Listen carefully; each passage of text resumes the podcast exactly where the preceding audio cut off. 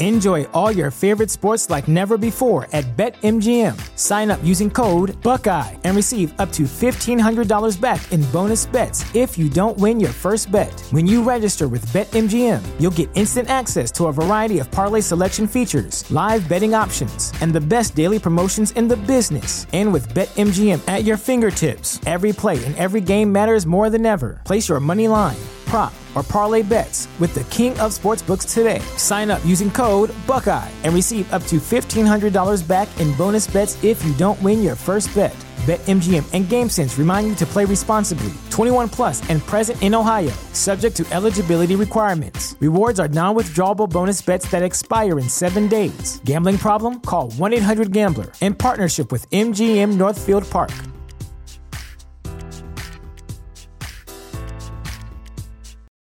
For the ones who work hard to ensure their crew can always go the extra mile, and the ones who get in early so everyone can go home on time, there's Grainger, offering professional grade supplies backed by product experts so you can quickly and easily find what you need. Plus, you can count on access to a committed team ready to go the extra mile for you. Call, clickgrainger.com, or just stop by. Grainger, for the ones who get it done. TheChairShot.com. Always use your head.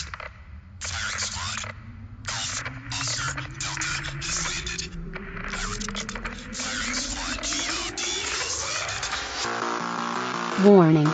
The Outsider's Edge contains strong opinions, unconventional views, and contrarian stances. Listen, if you dare. Hey yo! Ain't nobody really than Gorilla. Ain't nobody really than Gorilla. I said, ain't nobody really than Gorilla. Ain't nobody really than Gorilla. Guerrilla tactics.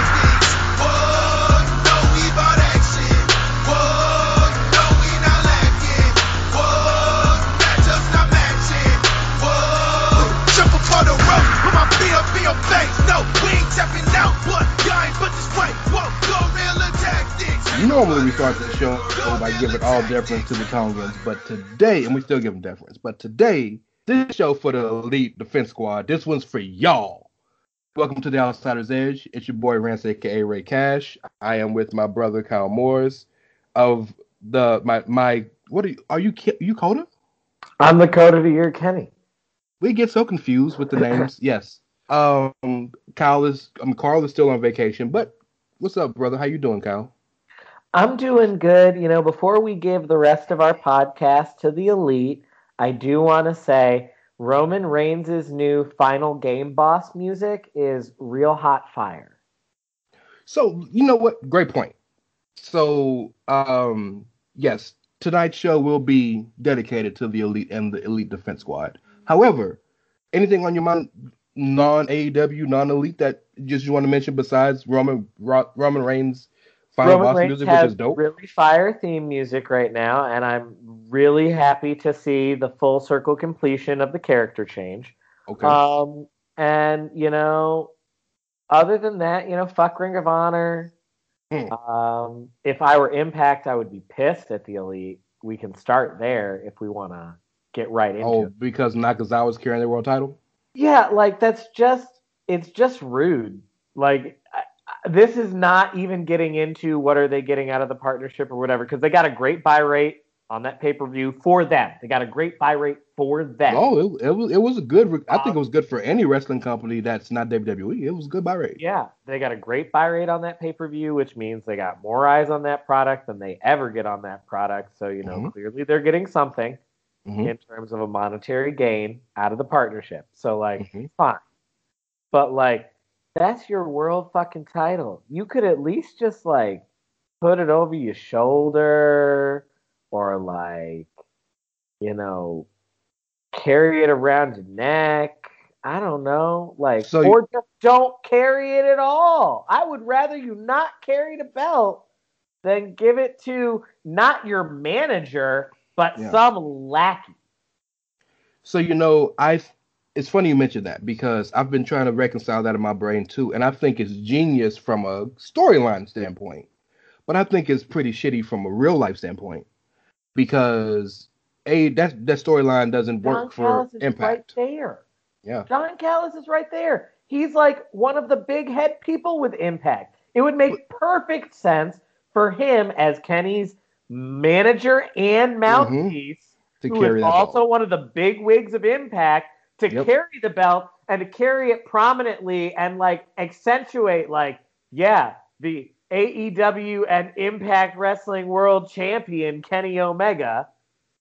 Well, no, you're right, but I, don't you think Triple A got the bigger qualms because they don't even mention he's a mega champion? I think AAA has a right to be even angrier in that sense. Um, but I also don't know. I don't know necessarily if that might not even be at AAA's request.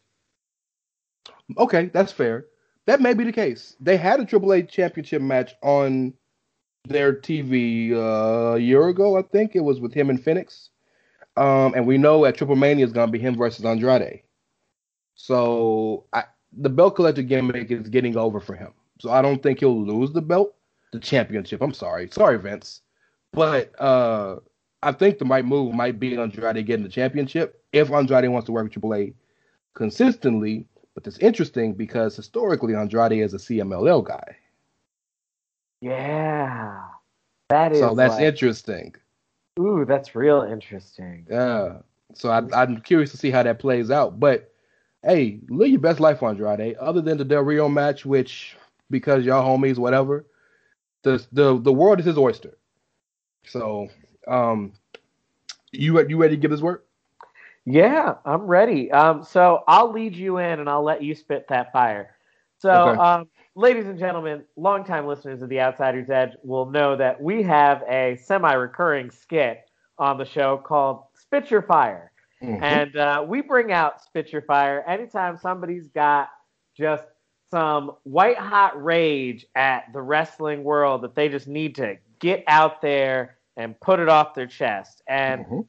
you know, this week, Brother Rance hit me up after Blood and Guts last night, which we both watched, and he was just like, man, I got some fire to spit. And so, ladies and gentlemen, my good brother Ray Cash, spit your fire. Oh man, have you ever had a whole Spit Your Fire episode before? Because I feel like this might be the case. Um, so let's say this: I don't watch AEW regularly anymore. I don't. I just don't enjoy most of the product, and honestly, that largely comes down to just a few people, and that's not fair, but it is what it is. The Young Bucks, the whole elite storyline, that does, that does nothing for me, and, And that's it's a good portion of the show. Exactly. If the people that turn you off, it's kind of like that time period when I wasn't watching Raw. Yep, And it's like, Kyle, people. why aren't you watching Raw? Well, the people that do nothing for me that I'm not interested in are three quarters show. of the show. Yeah. So I'm just not to watch that show. and that's how I feel about AEW. Although I, I they get my viewership because I DVR every week. I do watch all the clips. I pay attention to everything that happens, so I'm in tune with the product. But I went out of my way to watch Blood and Guts last night. Um, I know this comes out on a Friday, but we're recording this Thursday night. Went out of my way. Now, granted, I missed the first half of the show because I fell asleep, but I woke up right as Kenny had his promo.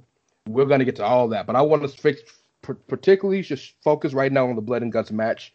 We can get to all the rest of this because the whole show was a piece of shit to- in my in totality, in my opinion.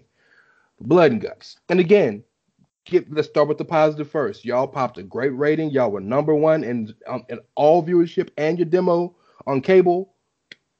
Fantastic. Cage, and, and you succeeded in one aspect early on. The cage definitely gave off nostalgia vibes. Absolutely. It So I wanna give- off huge nostalgia pop. we're big about positives and negatives and giving credit where credit is due, even if I don't want to. You get credit for that. Fantastic. A million viewers, the highest demo you've ever had. Um, well, not the highest, the second highest, because the highest was the And it first. match felt like to me like they brought out the good cameras. Like like they oh, the they cameras, left- we, baby, Oh, the we'll cameras, not the we'll cameramen. get to- we'll get to we'll get to that part later, but I'm just talking about the quality of the camera. It felt like they brought out the good cameras. Well, oh, Tony Khan is an NFL owner. They better have the good cameras. They got the 8K. They can do that.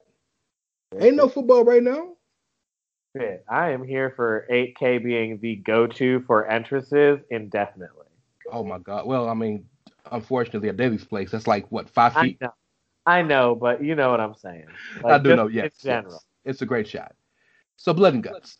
Let's talk about the match in general first and foremost. I think there's one. So one thing that sat with me before the show that didn't sit well with me was Jericho said on one of his various streams of consciousness that this was not the end of the Pinnacle versus the Inner Circle feud. This was just the beginning. And initially, my thought was, well, why in the fuck? That's T H E E, the fuck. Are you doing this match then? Because last I checked, the whole reason you brought back the war game structure was because you wanted to do it right. Well, last I checked, war games wasn't a oh well we don't like each other. Let's have our first fight in the fucking cages. It was a feud ender. That's what I thought. Maybe I'm wrong. Anyway, forget that. Come out. They have the match.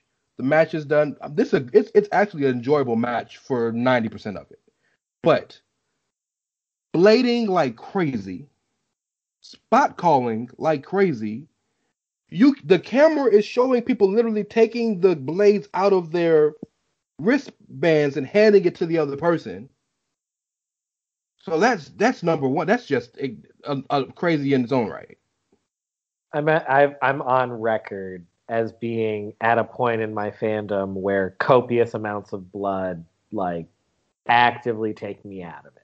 Yeah, but we that was expected for this match because the Yeah, name of the yeah, was Blood yeah, and Guts, Yes, no, and they no, wanted to go as old school as they could. So I I expected this one. No, I'm not mad at them for doing blade job. I'm saying I was always gonna be like, eh, Okay. on the match because like I knew it was gonna be a bloodbath, and I'm Yeah. not really into bloodbaths anymore. Okay. It was a well done bloodbath. It Okay. was, you know, I, I agree with a lot of your criticisms. Um, but I mean, you know, spot calling remains a common problem in a lot of matches in AEW and a lot of other companies and in WWE in certain matches. Spot Very much call so. is a huge, huge issue. So, uh, so. so like you know, spot calling is, I think, part of the problem. Legitimately, I think two things are making the spot calling problem worse right now. One, the lack of full sized crowds in arenas, making it like Is that loud? impossible Yeah. to mute the sound. And then two, microphones are so much better now. Facts. That's all true. Microphones are Yeah. so much better now. Which it, I think the solution is you've got to get back to a point within the medium where people have chemistry and can go more intuitively. Okay. Uh, Yeah, and we can get to that later, but I want to finish giving the whole synopsis about this because that's actually a whole topic for another show. That's a great topic about how this generation doesn't know how to honestly work. You can do spots, you can hit moves, you can have good matches, but you're not working. That's, that's another. So, so we can talk about that another day. But blood and guts. So I've mentioned the blading. I've mentioned the spot calling. Then there's the, the timing issues with the commercials. It's on live TV. There are going to be commercials. I get that, I have no problem with that. But the commercials are missing major spots. Like people are entering in the match doing commercials. You've they broke out of the signal to the wrestlers that the commercial break is happening. You've got to find a way to pace your match to where all that's happening during the break is the stall shit. Yeah. So they there were entrances during the commercials. They were breaking out of the, they broke out of the cage during the commercial. Major moments happened during commercials. So it's one thing for the commercials to ruin the flow of the match. That's that's natural. You can't help that on a, a long match on TV. But you don't miss the major stuff. Then again, last I checked, the reason you had blood and guts and the reason why you were so adamant about doing it in your words, I'm talking to AW Cody, I'm talking to Tony, I'm talking to the whole company. In your words, doing it right, quote unquote, was because NXT's War Games doesn't have a roof.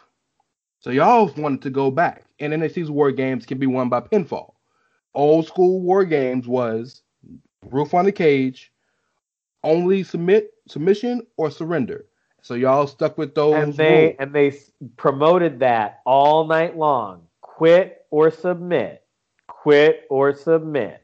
All night long they kept saying that's the only way to win blood and guts is quit or submit.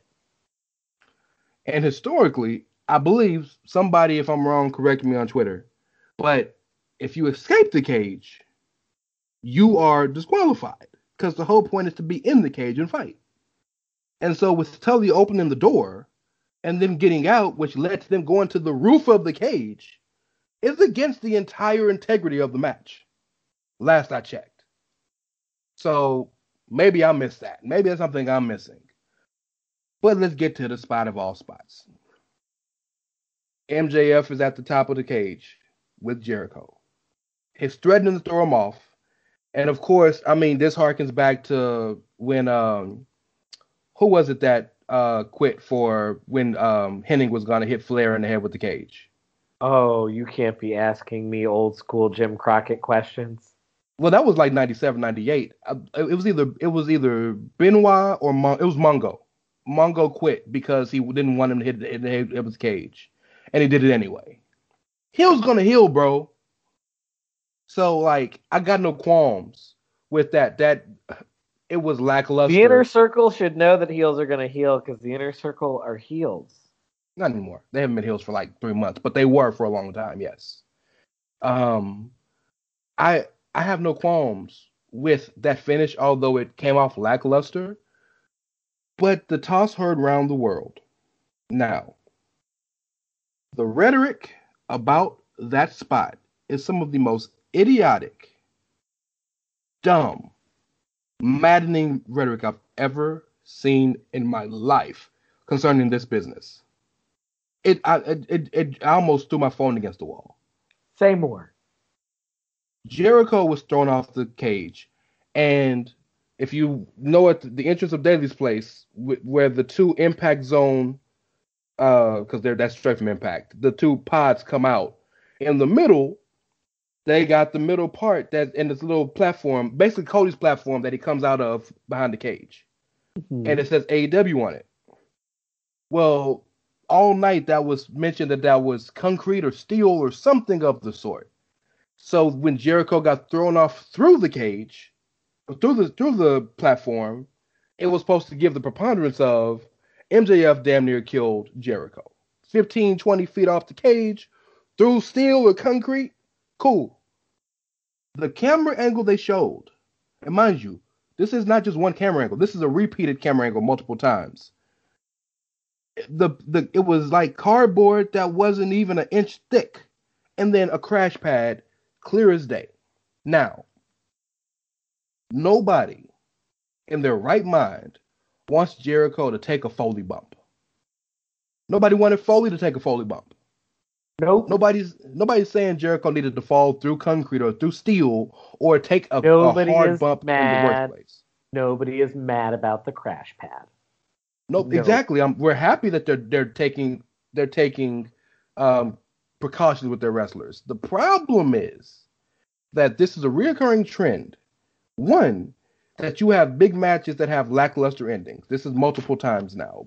Secondly, especially in the biggest spots of those matches. Secondly, your production hurt the match because we're supposed to think that just much just like with state um with the Just like during the exploding pay per view where just like during the pay per view when they had the ladder match, and you could see Cody standing at Gorilla and Arn standing at Gorilla, Yep. like watching from the tunnel, and Yep. you could actively see them standing there, just waiting for his run-in spot. They they stay choosing the shittiest camera angles. And it's so inexcusable because you've been at Daily's place exclusively for months. This is your facility. You should know it backwards and forwards. You should know where every camera is. Why do you stay picking the shittiest camera angles? Are you not telling your people which camera to work for? uh, the question is, do they know? But just like the exploding death match they had. The issue is there's such a disconnect between production and the commentators because the commentators are selling it like somebody is legitimate, di- legitimately dying, and then with your eyes you're seeing, oh no, this is con- this is a literal car- cardboard, and so the rhetoric from this particular spot was people who were dis- who were dis- disenamored with the spot and complaining about the spot. Not that he didn't die, but that we could see very clearly the work of the work. And all of the AEW Elite Defense Squad, because y'all call us Fat Defense Squad, y'all can kiss my ass and suck my fucking dick, you bitches. All the Elite Defense Squad people we're talking about, well, you know what? What you want? You want a Jericho to, to fall on concrete? Did you want Jericho to die? No, you dumb motherfucker. We wanted we wanted to see the spot done correctly. Then they had the nerve to bring up the Matt Hardy spot. Like people were mad at the spot. We weren't mad at the spot. The spot was stupid, but stupid spots happen every day. What we were mad at was that they let the match go when the guy was out for a minute and a half. And the referee came to check on him. The doctor came to check on him. Tony came to check on him in the shot. And they let him finish the match. That was the problem. But you want to invoke that like you're sitting here making some straw man argument so that the people, so that your beautiful, pristine company can't ever be, can never be attacked or never be criticized. You make it impossible to care about this piece of shit company at this point because y'all are hurting it. And in the same breath, in the same breath, the company's hurting itself. With all the dumb shit they doing, the entire Blood and Guts match should have been the linchpin, the point in AEW's history where you can say they are taking off to the next stratosphere. What are we talking about the next day? All of the dumb things that happened on the show. Why would you have the Jericho spot on the same night after you went out of your out of your way to have this long interview with Busted Open about how we now we have production meetings before, so we don't have the same spots in certain spots in certain in certain cards because we're not talking to each other. In the same show, when the whole match is built around this, the whole card is built around this match, the entire card, and essentially the entire card is built around this spot. And an hour and a half earlier, you do the same spot with Darby Allin down the stairs, and he took a real bump. But I'm supposed to be scared and feel bad for Jericho? And MJF supposed to have heat now? MJF threw him on some pillows. What are we doing?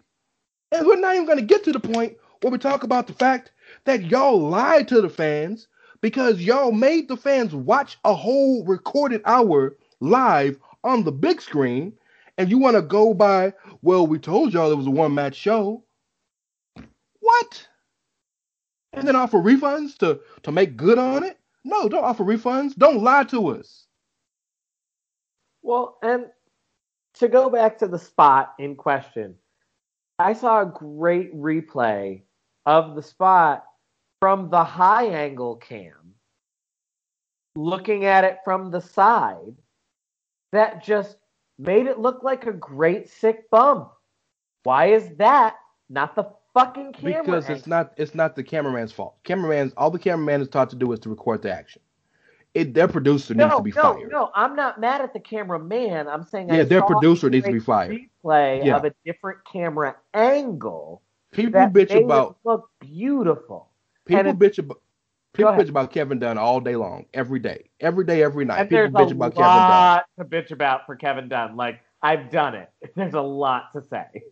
But ultimately, Kevin Dunn may be one of the best in wrestling history at his job because he doesn't miss spots. The few times he misses That's spots, you can you spot. can say you can say definitively, oh wow, he missed that. Ultimately, he gets it right most 95% of the time. Cuts the camera too much, but he does does shoot beautiful things. But it- the cut in the camera is the company. That's the company policy, and it's annoying. But that's what they're trying to do. It's not like they're doing that on purpose, uh, accidentally. They're trying to No, do that I know they're shit. doing it on Yeah. purpose. I know Yeah. they're doing it on purpose. It's sometimes nauseating. No, I get you. I'm just saying he's not messing up. He's doing exactly. He's doing his job correctly. AEW's producer needs to be fired because he is ruining their product. You just we just mentioned three times in this in, in this show just now, three times. Cody in the ladder match sitting there for 15 minutes. Well, that wasn't that wasn't. Oh, oh, you meant three times in our show tonight. I thought. you- Yes. I'm sorry. Yes, and on this on this podcast, three times we found we've mentioned three specific separate Within the last space- couple of months. Right, and they're spaced out by time. It's not like week after week after week. There's a month or so in between these spots, so you've had time to go back and say, "Hey, man, I messed that one up. Get it right next time." What? So, but you're not. What is the Yeah. problem? And again, again, they have been in Daily's place for like it's May of 2021. They've been in Daily's place for almost a fucking year. Consistently, yeah, but they've been in Daily's place from since the very beginning because they've all, every time they go to Well, Jacksonville, yes, they do I'm just saying they've been filming Consistently, yeah. Yeah, at yeah, Daily's place for over a year. a year. Yep. So, like, how do you not know every single angle of your facility the way that you set it up for the show? Because they don't care. That's the answer. They don't care, and they don't care because their fan base tells them that they shouldn't. They shouldn't. They don't have to care Because their because fan, their fan base accepts anything that they do. because their fan base reflects the behavior of them. They are thin-skinned and incapable of accepting or acknowledging any kind of criticism. Their fans reflect everything about that. Their fans are also incredibly thin-skinned and defensive and incapable of accepting and acknowledging any kind of fucking criticism. You know, somebody said I was reading all this bullshit last night and this morning, and somebody was trying to defend AEW in the spot, and they went out their way to say, well, every every WWE spot similar to this, you can see the pad, and listed off all these different spots. One of the spots was when Cactus Jack Mick Foley fell through the cage against Triple H and Hell in a Cell through the mat. Like, well, you can see the pad then, yeah, because we know the mat is padded. This is facts. Th- th- that if you know anything about wrestling, you know the mat is literally four by fours or whatever, whatever the fucking uh, size of them is, Plywood boards with pads on top. with literally padding on top and then a mat. So like that's not we know that. He he brought up the Rikishi spot. I have when up don't when Undertaker threw him off the hell in the cell onto the back of the truck. I have yet to see the crash pad under the hay. I've never seen it, and I've watched that spot a million times. Show it to me, please. If I'm wrong, someone show me the spot where you can see any preponderance of a crash pad under all the hay. You can't. You're talking about these spots, you can see them. What? It- But that's no. because that's because that's again not arguing in that's arguing from a place of defensive reactionary like bullshit. It's a how dare you criticize my favorite thing that I love so much and think is so wonderful and I just enjoyed that so thoroughly. How do you not see how wonderful it is? Oh, you must be just a hater. Well, let me list all of these different ways that your thing that you sometimes like is also shitty. Uh, aboutism is so it's it's just it's it's it's disgusting at this point. And the thing that kills me is just because I am criticizing AEW doesn't mean I am A an AEW hater, B a WWE super fan, or C both or either. People don't criticize AEW, uh, not everybody, some people do, and there's always exceptions to every rule. But by and large, people don't criticize something stupid that happens in AEW under the good name and flying the banner of the McMahons and Titan Industries. well, and no, And also, I say this to my students all the time, and I mean this genuinely. I wouldn't criticize something I didn't care about because that's a No. waste of my energy. facts. I have 100%. limited time and energy That's to real. put into anything because I'm an adult human living in a shitty capitalist society in a dy- in a dystopian failed state. Um, so like I have limited time and energy to devote to things. I'm not going to waste that time and energy criticizing something that I just don't care about. The Man. fact that I'm putting the time in to even bother to get worked up enough to be like, why are you doing this? Why is this happening? Why is this like this? Is Mhm. because I do care about it. I want it to be good. I want it to succeed. I think more wrestling is a good thing because I would like to go back to a time where people don't laugh when you say you're a wrestling fan. Would be nice. So like I just really I hate the like the arrogant put downism of the like el- elite fans of just like oh well if you criticize this you just you just don't know what good wrestling is. Hmm bitch i'm not telling you how to have your fun. Don't you ever tell me how to have my fun number one Mhm. that's number one. But number two, like, I'm only bringing it up because I know it can be better than what it is. Because what it is is incredibly inconsistent. I had a friend who ha- I had a friend who watched the show, and their response to me when they saw AEW was, "This looks cheap." Hmm. Hmm. Interesting. Exact words. This looks cheap.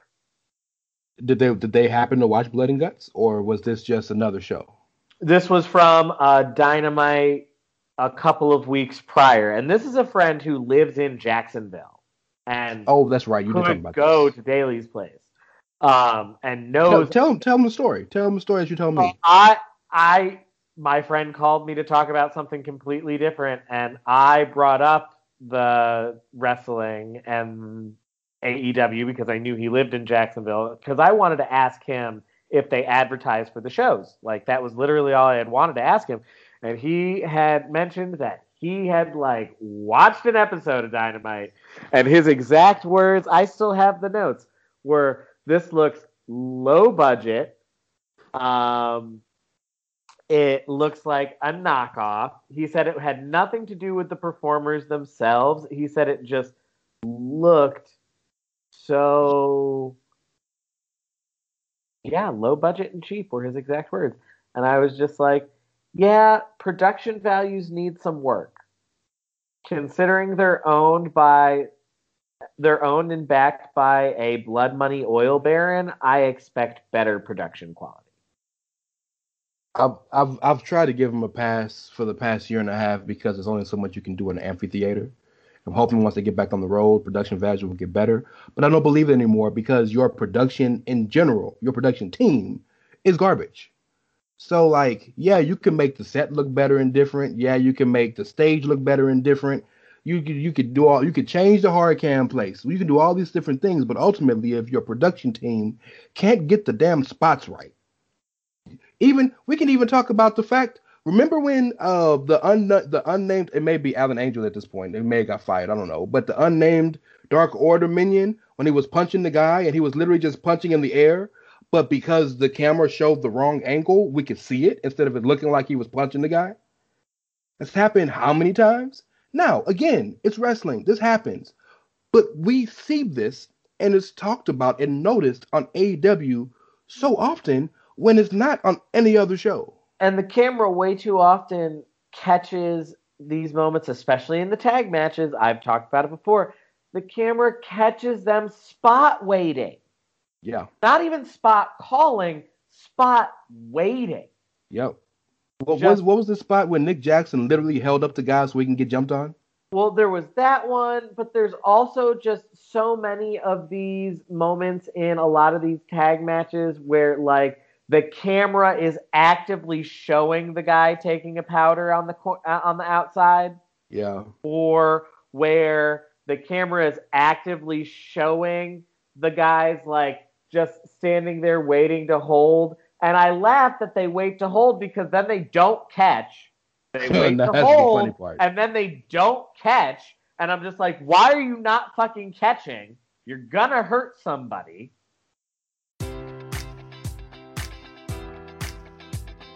Enjoy all your favorite sports like never before at BetMGM. Sign up using code Buckeye and receive up to $1,500 back in bonus bets if you don't win your first bet. When you register with BetMGM, you'll get instant access to a variety of parlay selection features, live betting options, and the best daily promotions in the business. And with BetMGM at your fingertips, every play and every game matters more than ever. Place your money line, prop, or parlay bets with the king of sportsbooks today. Sign up using code Buckeye and receive up to $1,500 back in bonus bets if you don't win your first bet. BetMGM and GameSense remind you to play responsibly. 21 plus and present in Ohio, subject to eligibility requirements. Rewards are non withdrawable bonus bets that expire in seven days. Gambling problem? Call 1 800 Gambler in partnership with MGM Northfield Park.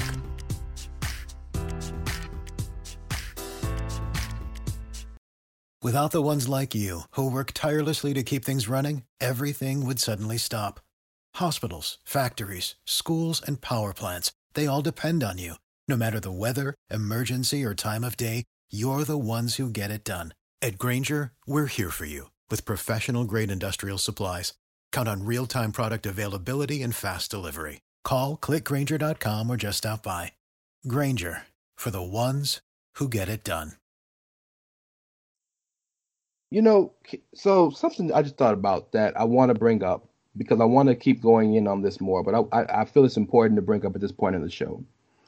Is I wonder, I don't wonder, I know, but I wonder for the people who have some sense in their mind. Do people think that me personally, I can't speak for the show or for you, but me personally, do you think that I take joy in coming on the show and trashing something or coming on the show and being upset with something I saw with AEW because I don't. I could for for all of the issues I have with AEW, I support them. I buy every pay per view. I DVR every episode. We talk about them on all our shows. I have favorite wrestlers on that pro on that program and in, in that in that uh, promotion. I care about that promotion. Is it my favorite? No. Everybody knows I'm an NXT mark, but I care about that promotion. So I don't come on the show just to be like, ha ha ha, I told you so. No. Come on the show because, like you said earlier, Kyle, I care. And clearly, what's happening is hurting the product. We now we can talk all day long about, well, I don't like this the direction this character is going in, or I don't like this booking decision. That's fine. That's something that none of us have any say in whatsoever. What people what and for all we know, how many times we done said that this was a stupid decision if Vince been right? Or how many times we have said this was a stupid decision and Tony's been right? Or Ted Turner and, and WCW's been right? Or Heyman and ECW's been right? Or Sinclair and Ring of Honor's been right? Or the Cockroach promotions have been right? Or New Japan have been right? Oftentimes we will see something that we want. They give us something different. They they give we give them time to show us why they did it, and it makes sense. That's all subjective. One thing that is tangible as fuck is if I show the camera here and I show something that's not be that shouldn't be shown on that camera when I can show that camera angle over there and is what I need to be seen. That's tangible. That's something that anybody with the, anybody who with eyes can see, and that is what we are criticizing. There's a yeah. massive difference between saying, "Oh man, but I don't like what Alexa's doing with the stupid Lily doll." That's booking. That ain't got nothing to do with nobody or nothing. And I'm glad you brought up, you know, I'm glad you brought up WCW one of the problems WCW had was insulting the viewer in the way that like you were just talking about with the commentators are putting over the story that the match is supposed to tell because they're going by what they're told to get over. But then what you're showing me is not what I'm hearing. And that's insulting my intelligence as a viewer. That's not good. And for people who are saying, well, what about the rest of the show? They put on a great show. Even if that's your opinion, what was the last match on the card? What was the match that took over an hour? And what was the final culminating spot to put the show over and go home. Yeah, that's what we're fucking talking about. because that's what they wanted us to be talking about. We're just not talking about it in the way that they wanted us to be talking about it. What they wanted us to be talking about, what we probably would be talking about if they had better production value and had shot this the right way, were some of those badass camera shots of MJF bloodied and battered at the end of the blood and guts match, standing atop the cage, triumphant at Daily's place. Like, that's what we should have been talking about. Oh, yeah, blood and guts. It was really violent. It was great. They had that moment and then they gave up. And yeah, that was kind of shit. But then heel's going to heel. And they pushed his ass off the cage. Yep. And it was great. They had that high camera angle. It made it look so badass. But instead, nope. Nope. Yeah, they pushed him off the cage and he fell into the he fell into the obviously gimmicked pad in a obvious way that totally destroys your suspension of disbelief while the commentators screamed at me about how he went right through the concrete. I didn't know that concrete had plywood in it. That wasn't even plywood, homie. That was like corkboard. Particle board. Oh, okay. Exhale rants. Um, I don't even really give a shit about going about the rest of the show. You talked about the Kenny spot, which I think was important to talk about because when you're ch- holding two other promotions championships and you don't even care enough about them to carry them, that's worth the conversation. We had that conversation. Um, something I haven't talked about yet that I want to mention real quick is why would you separate Scorpio Sky from SCU? Only to put him back him in the tag team. Ethan Page. And like, I, don't get me wrong, I get it. Scorp can't turn heel with SCU when they're ultimate baby faces. I get you. I get it. But the whole point of Scorpio turning heel was he won the brass ring, was supposed to be pushed as your next singles guy. And I understand y'all want to be the land of the factions. Y'all want to be New Japan Light, even though New Japan has five, and y'all got 77. I'm being facetious. And I get it. He needed someone to have his back but you took your hottest new star that you hired in Ethan Page, and you took your hottest homegrown star and only well, I'm sorry, no disrespect to Max Caster because he just started doing singles, but your only homegrown original, not homegrown, but original star of color that you finally started pushing as a singles guy, and you said, "Nah, son, we're gonna put y'all as a tag team. We're not gonna give y'all tag team matches, and we're not gonna put y'all in a tag team feud, but we're gonna put y'all together." And then you have them going after Darby, which Darby and Ethan got six, seven years worth of beef going back to Evolve, which will work. But then you Yeah, keep giving Ethan got a match. great, got a great uh like slide in there to their match history, talking about yeah, but I don't want to talk about a bunch of matches that nobody fucking saw. Yeah, and that's facts because nobody watched Evolve. But then you don't even let that be the culmination because you keep giving Darby these random TV title matches with people who he has nothing to do with. Jungle Boy, Preston, now Miro. Now, if Miro don't beat Darby next week, how bad does Miro look after this man he got thrown down a flight of stairs? Well, and then after he gave this big ass fucking promo about how like what happens when the man who refuses to die meets the man who's not afraid to kill. Like, And by the way, by the way, that last line was good, but the rest of the promo was terrible because you could tell he was trying to figure it out as he was going. And that's the reason why people script promos because um, Miro got the point across, but the promo was not good because he was. And again, I don't, I don't want to criticize him too much because a lot of it is literally you could tell was the, was the language barrier. I know he speaks fluent English, but you could tell there was that was that's why he was stumbling over some of his words, syntax and whatnot.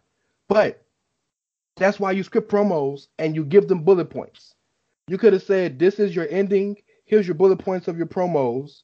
We're gonna give you this much, and then you you, you come up with some hot lines. You throw them in there because everything he said didn't make sense.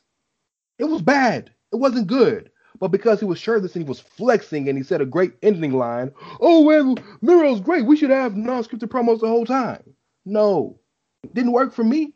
Maybe it worked for y'all, but also y'all the same people that's trying to defend Jericho getting thrown getting thrown off a trampoline. So, I that show that show really hurt the goodwill I had with the promotion, and I'm gonna watch. I'm definitely gonna watch. I want to see and Nagata next week. I'm excited about that. I'm gonna buy mean- Double or Nothing because that's what we do. I mean, I told you before we even started, my number one criticism of Blood and Guts Night from the jump. Not enough Hangman Page. Oh, we you know that's our Not favorite guy over there. Page. And And, and if there was, if you're not gonna give me Hangman Page, you better show me some hook. No hook, no Hangman, no Ricky Starks. I'm out, dog. I'm out. and and the uh the unmitigated gall and audacity. Like you built you booked them first and foremost. And I, we're gonna I'm kind of alluding to our next topic, but give me a second here. You you all of a sudden advertise Kenny Omega's next challenger to be announced on Blood and Guts. You announced that in the middle of the week.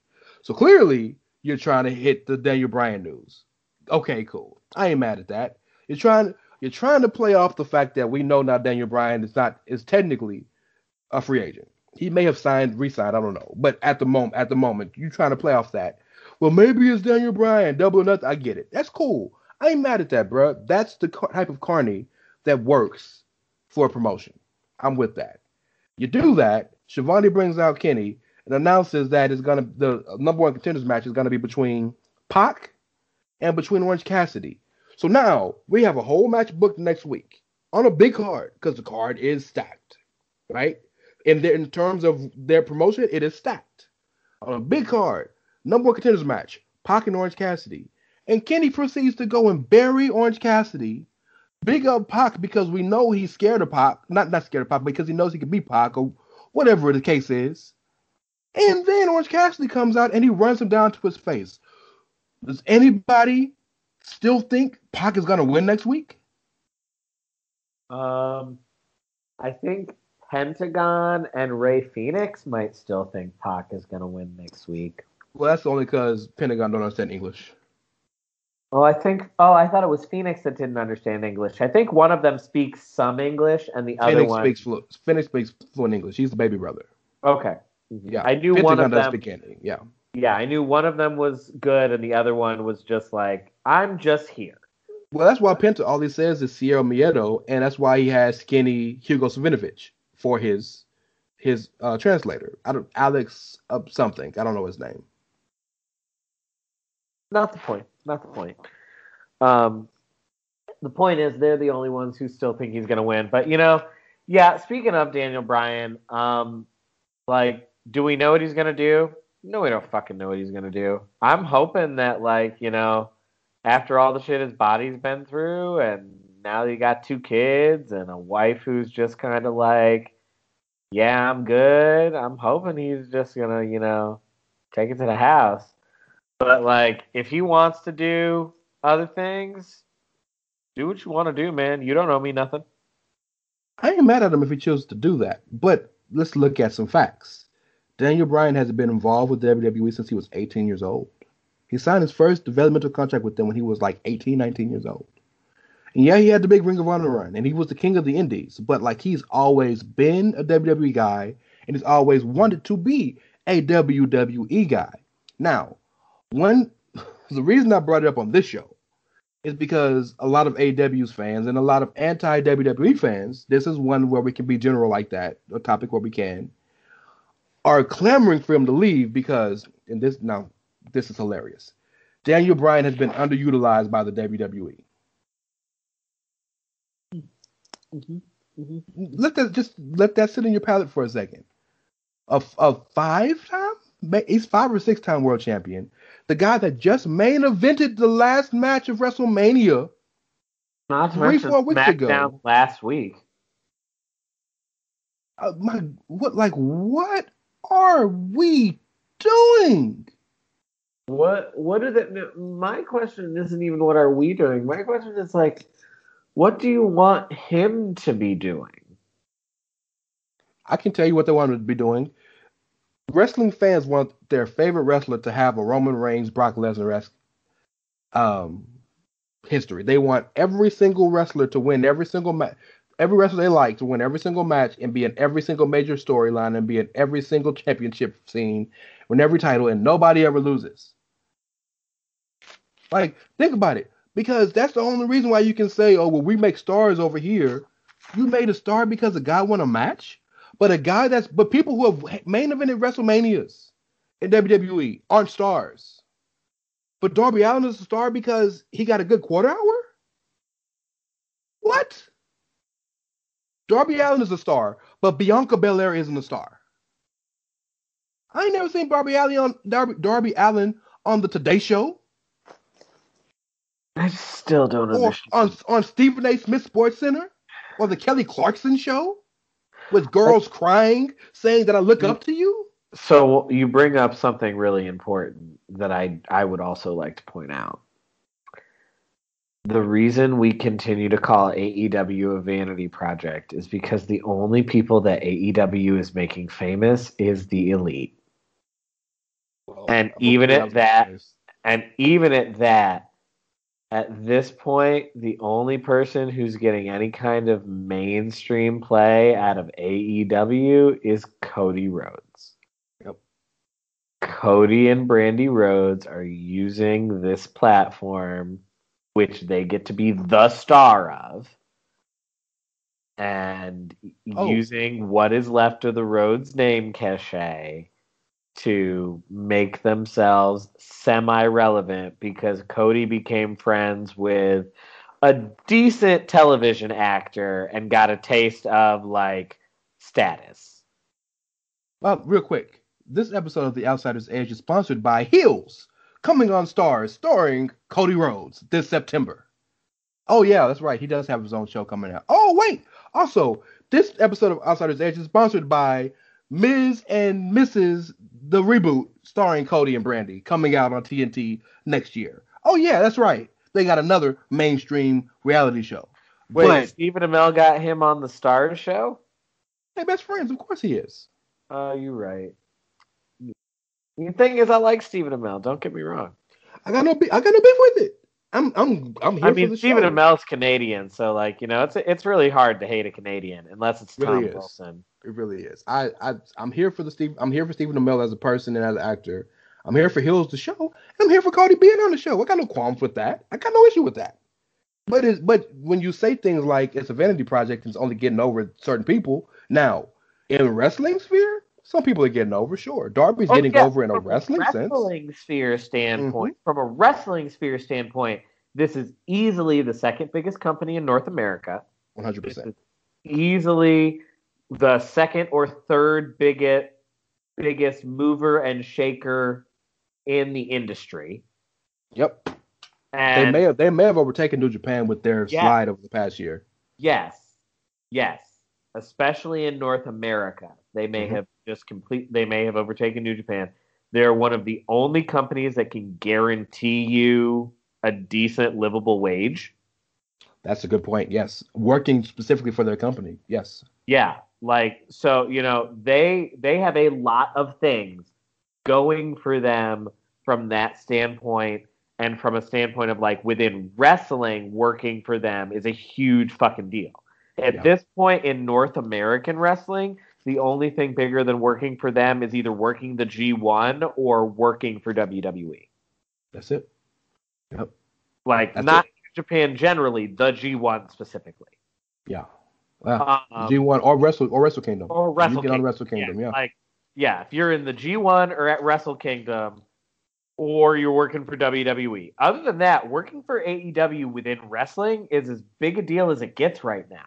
So, like, from that standpoint, it is getting wrestlers over. But if we're just talking about from like uh, who's becoming more, more of a air quote star because of this company, Cody Rhodes and Brandi Rhodes. But it trips me out because wrestling fans, now I am doing that thing where I'm comparing both companies here. Wrestling fans will claim that people like Braun Strowman aren't a star, or people like The Fiend isn't a star, or Alexa Bliss isn't a star. Alexa Bliss had a, had a major rock band produce a song named after her for her. It's not a star. So this, but but then they'll say in the Banks is a same. Disney Plus show. She has an action figure for her character from her Disney show. Yes, well, it, Peacock, but yeah. Mandalorian is Disney, bro. No, you said Sasha. I said Alexa Bliss. Oh, well, I, I'm Sasha's saying, a star. Yeah, yeah. Well, The, Sasha's undeniable.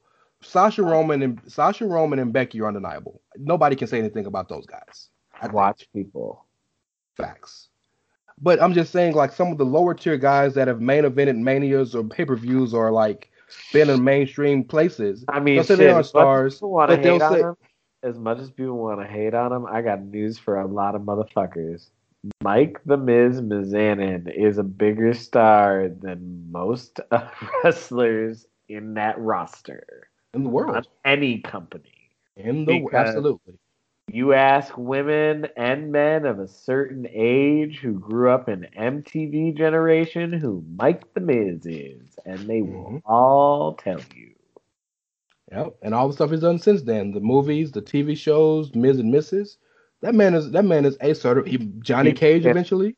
I was gonna say he about to be Johnny Cage. Like I'm gonna will that shit into existence. It's per, it's it's the perfect spot.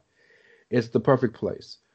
One more thing I want to mention, and this, this this another thing that set me off, and I was waiting for this week for to talk about this is, um, I often read uh cage side seats on Fansided, quite often, just to see what they're talking about. Um, I like reading a ver a, a, a variety of different wrestling articles from different places, you know, because here at the Chair Shop, So we're very proud of our you're a masochist. Maybe. Here at the chair shop, you know, we're proud of our content, but I also I enjoy the genre so much. I like to see what other people are talking about. There was one person, I'm not gonna disrespect him by saying his name because I don't want to bring any undue hatred to the man or any due criticism to the man. But he there was a person that wrote an article saying that AEW should now, with the possible the possibility of them having to move nights because of Turner's NHL deal, they should just move the show to Mondays and have the new Monday Night Wars. And his and his reasoning was, well, their their ratings are bad anyway. You're already you're already matching their demos. Might as well give it a try and give wrestling fans something to clamor for. Can we stop clamoring for something that happened 20 years ago that was only three, four years long? Chef's kiss in terms of the myopic, like how, how the myopathy. How myopic can you get? Like, here's something that I think gets lost in the like clamoring for the Monday Night Wars to return and the blah blah blah blah blah blah blah blah blah blah. Um, the Monday Night Wars ended with literally every wrestling company that was not WWE either out of business or operating out of high school gymnasiums. That's terrible for the fucking industry. So like wishing for that sort of a thing to happen again just because you think it's going to force some better creative is not really looking at what the fallout of a lot of that was. And also, like, we glorify the Monday Night Wars because of like Stone Cold and the NWO and The Rock and DX, but like, we overlook the fact that like a lot of Nitro and Raw was trash on a week to week basis. It's called Crash lot. TV. Yes. It's called Crash Yeah, TV. Crash TV Anything that you can throw on. TV, we'll throw it. Yep. Crash TV was trash. For as many great moments as Crash TV might have produced, it was trash. And a lot of that trash was of the variety that wouldn't fly today anyway. You can't have no women doing slop matches in 2021. Your show get canceled so fucking fast. You know, the, the the interesting thing to me about the whole idea of moving it to Monday is this ideology that we're on our own night. Speaking of AEW, AEW's on their own night. Yeah. and, Yeah, and we're, now NXT's on Tuesday. Every Mhm. show is an exclusively we are the only show in town on our night.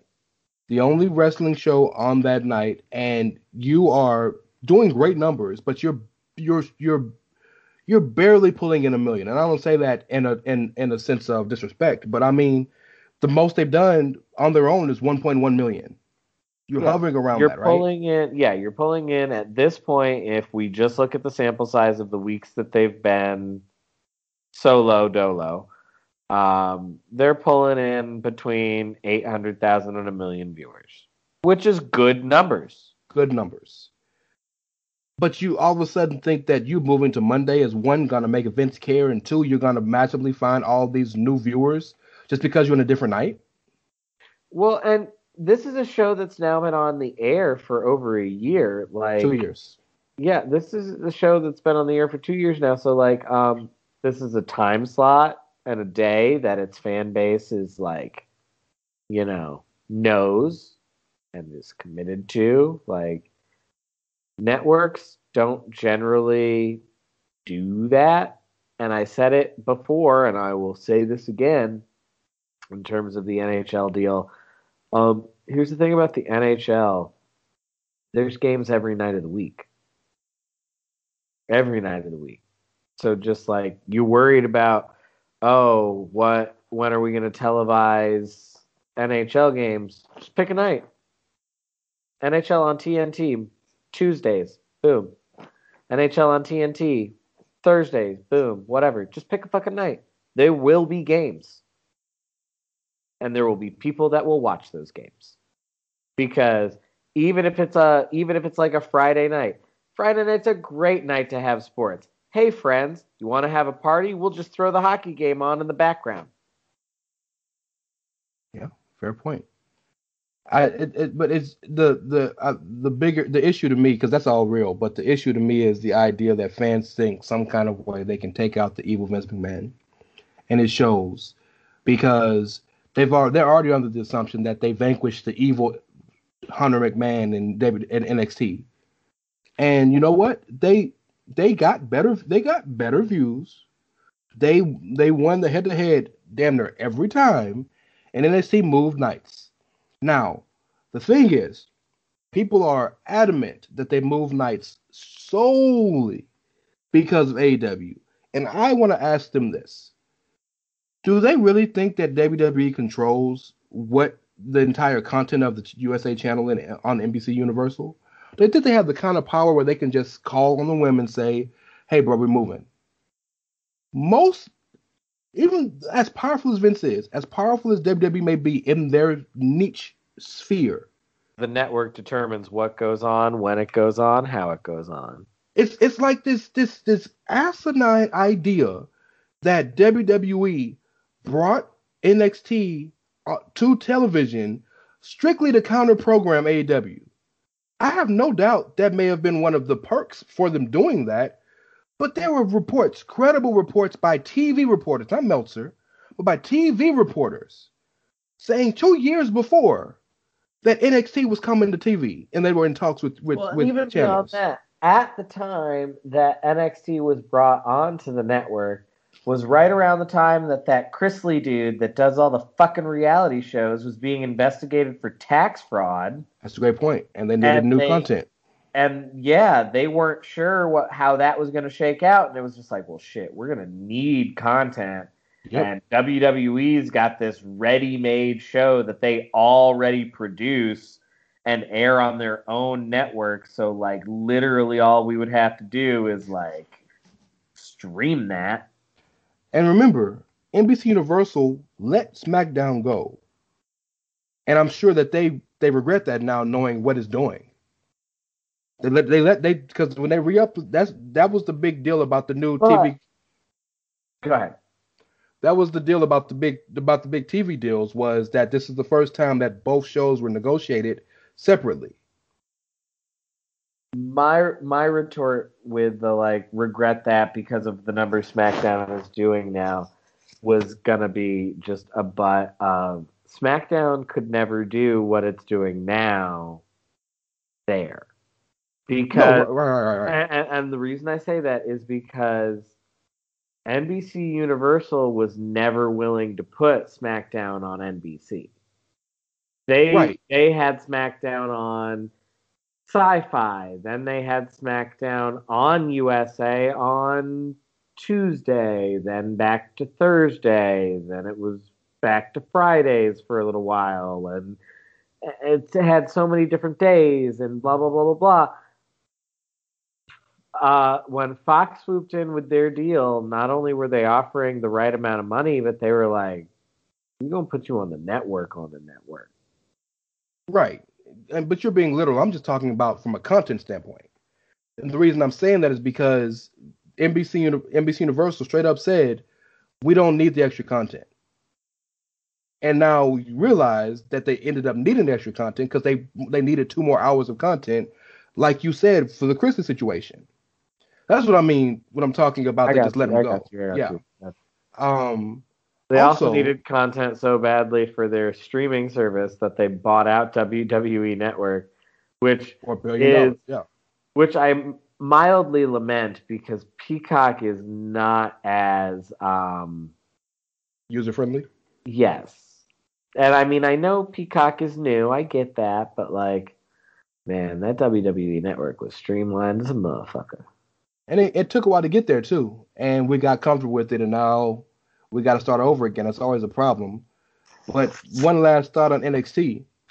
Um remember they were working at a loss for years.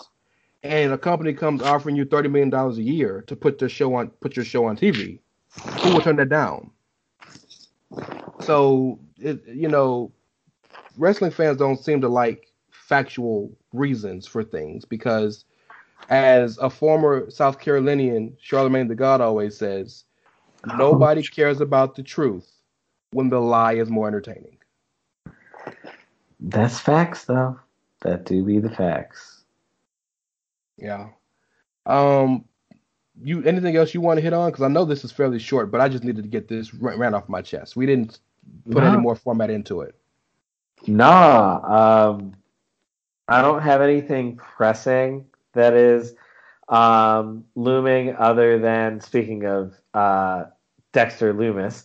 Um, Indy Hartwell with the fucking bad ass springboard off the top rope, looking smooth as a motherfucker. And shout out to Candice, who's the most deserving wrestler in the world for that for finally getting her moment. I'm so happy for Candice in her moment. I love Candice LeRae. I mean, So happy for her. Johnny- Johnny's matches drive me insane because, like, Jesus Christ, you gotta like, I, I if I ever had a wrestling match with Johnny Gargano, I'm bringing a crowbar and a revolver. I'm saying. And he'll kick out at he'll kick out at one and a half. Like, so you know, I'm just saying. But like, Candice is so wonderful. I'm s and I'm with you. I'm so happy for her. She deserves it. Much success to Candice Gargano. Um, but yeah, Indy Hartwell was just so fucking smooth with that springboard, and like, you know, I hate Austin Theory because he's a predator and a pervert. But at the same time, him and Indy. Hartwell have made Johnny and Candice so entertaining. Aus- the whole Austin that whole the way and it's working and I, Austin Theory will never be redeemed, but he's becoming watchable. I don't groan when I watch them anymore because what they're doing is so enjoyable. And I get that's probably what Hunter was hoping for. You know, and I'm sure that's what they're hoping for with the whole Matt Riddle, Randy Orton thing. And I hate Matt Riddle, but I cannot lie. Some of those segments are fucking hilarious. I, I mean, you know, I was team go away Randy Orton for a really long time, and I finally got off that train. And When I finally got realized off that narcotic, and now they paired it with Matt Riddle. I'm just like, They put Randy in the worst situations sometimes. they really do. Like, But they do because they know we can get out of it. I guess. I guess. God, that's just damn, man. Ooh. Raw continues to struggle. Yeah, that is. Speaking of Raw, check out the total package this week where we break. Me and Carl break down the top ten of Raw. I've already getting some pushback for some personal friends, so I'll be curious to see what some of you you guys think.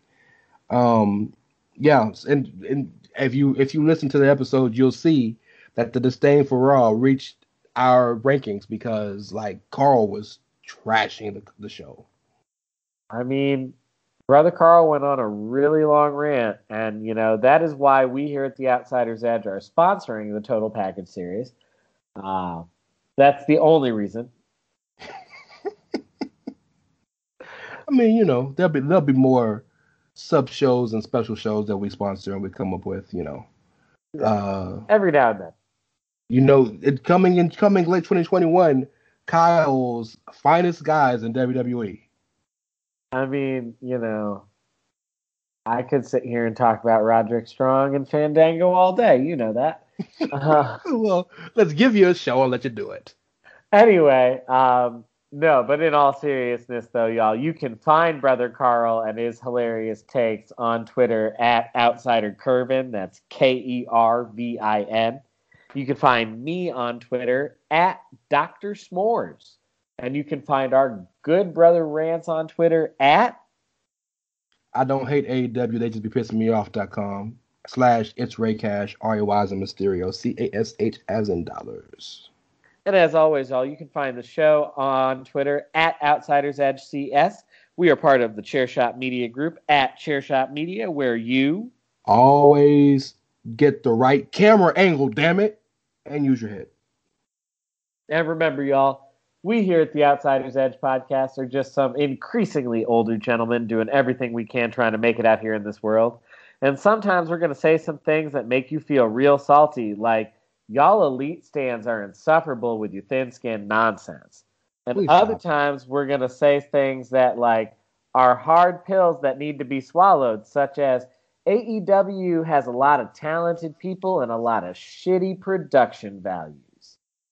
Facts. But no matter what, y'all, we're just out here chasing our dreams, and you got to respect that. Because if you don't, well, just like the elite don't give a fuck about your feelings, we just don't give a fuck. Especially today. Fuck them and fuck y'all. Thanks for listening. We'll catch you next time. Enjoy all your favorite sports like never before at BetMGM. Sign up using code Buckeye and receive up to $1,500 back in bonus bets if you don't win your first bet. When you register with BetMGM, you'll get instant access to a variety of parlay selection features, live betting options, and the best daily promotions in the business. And with BetMGM at your fingertips, every play and every game matters more than ever. Place your money line prop, or parlay bets with the king of sportsbooks today. Sign up using code Buckeye and receive up to $1,500 back in bonus bets if you don't win your first bet. BetMGM and GameSense remind you to play responsibly. 21 plus and present in Ohio, subject to eligibility requirements. Rewards are non-withdrawable bonus bets that expire in seven days. Gambling problem? Call 1-800-GAMBLER. In partnership with MGM Northfield Park.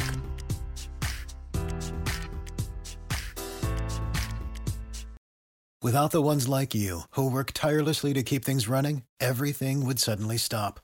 Hospitals, factories, schools, and power plants, they all depend on you. No matter the weather, emergency, or time of day, you're the ones who get it done. At Grainger, we're here for you with professional grade industrial supplies. Count on real time product availability and fast delivery. Call clickgrainger.com or just stop by. Grainger for the ones who get it done.